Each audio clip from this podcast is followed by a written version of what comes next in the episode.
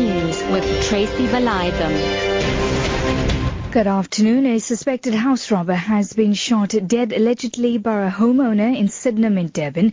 KwaZulu-Natal police spokesperson Major Thulani Zwane says five armed men broke into a house, held up the family demanding valuables. Zwane says the homeowner who was armed opened fire at the intruders. The homeowner's wife was injured during the shootout. Zwane says the other suspects managed to flee. It's alleged that the homeowner was at home together with his wife and the other members of the family when they were approached by a spy suspect. It is alleged that the suspects demanded some car keys as well as some house belongings. As a result, the house owner allegedly shot and killed one suspect, and the suspect also shot the wife of the homeowner, and she was injured and taken to hospital for treatment. The Supreme Court of Appeal will announce on Thursday if it will overturn Oscar Pistorius' conviction of culpable homicide that could send him back to prison.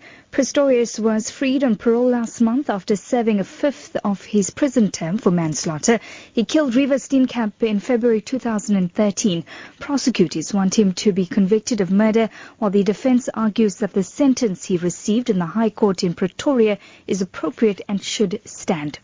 Meanwhile, 15 people are still in hospital with serious injuries after a substation exploded at Pinedene Station near Irene, south of Pretoria. Metrorail spokesperson Lillian Mofokeng says 77 others have been treated for light injuries. She says commuters tried to jump out of a moving train after hearing a loud bang. The train service is not affected. We only had one train that we cancelled when that other train was still on the platform. But we are repairing the electricity cable to ensure that our afternoon peak period runs as normal. So, and even the damages to our train, we didn't have any train that was on fire. It was just that uh, explosion of the high tension cable.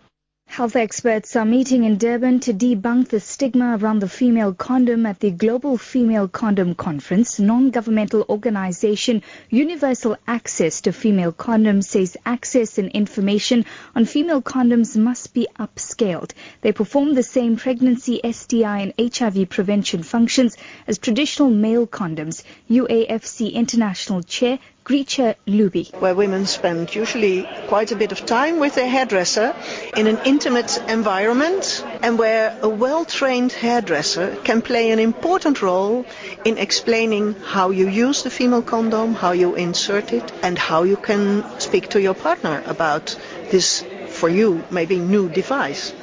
U.S. President Barack Obama has urged Turkey and Russia to reduce tensions a week after Turkish jets shot down a Russian warplane.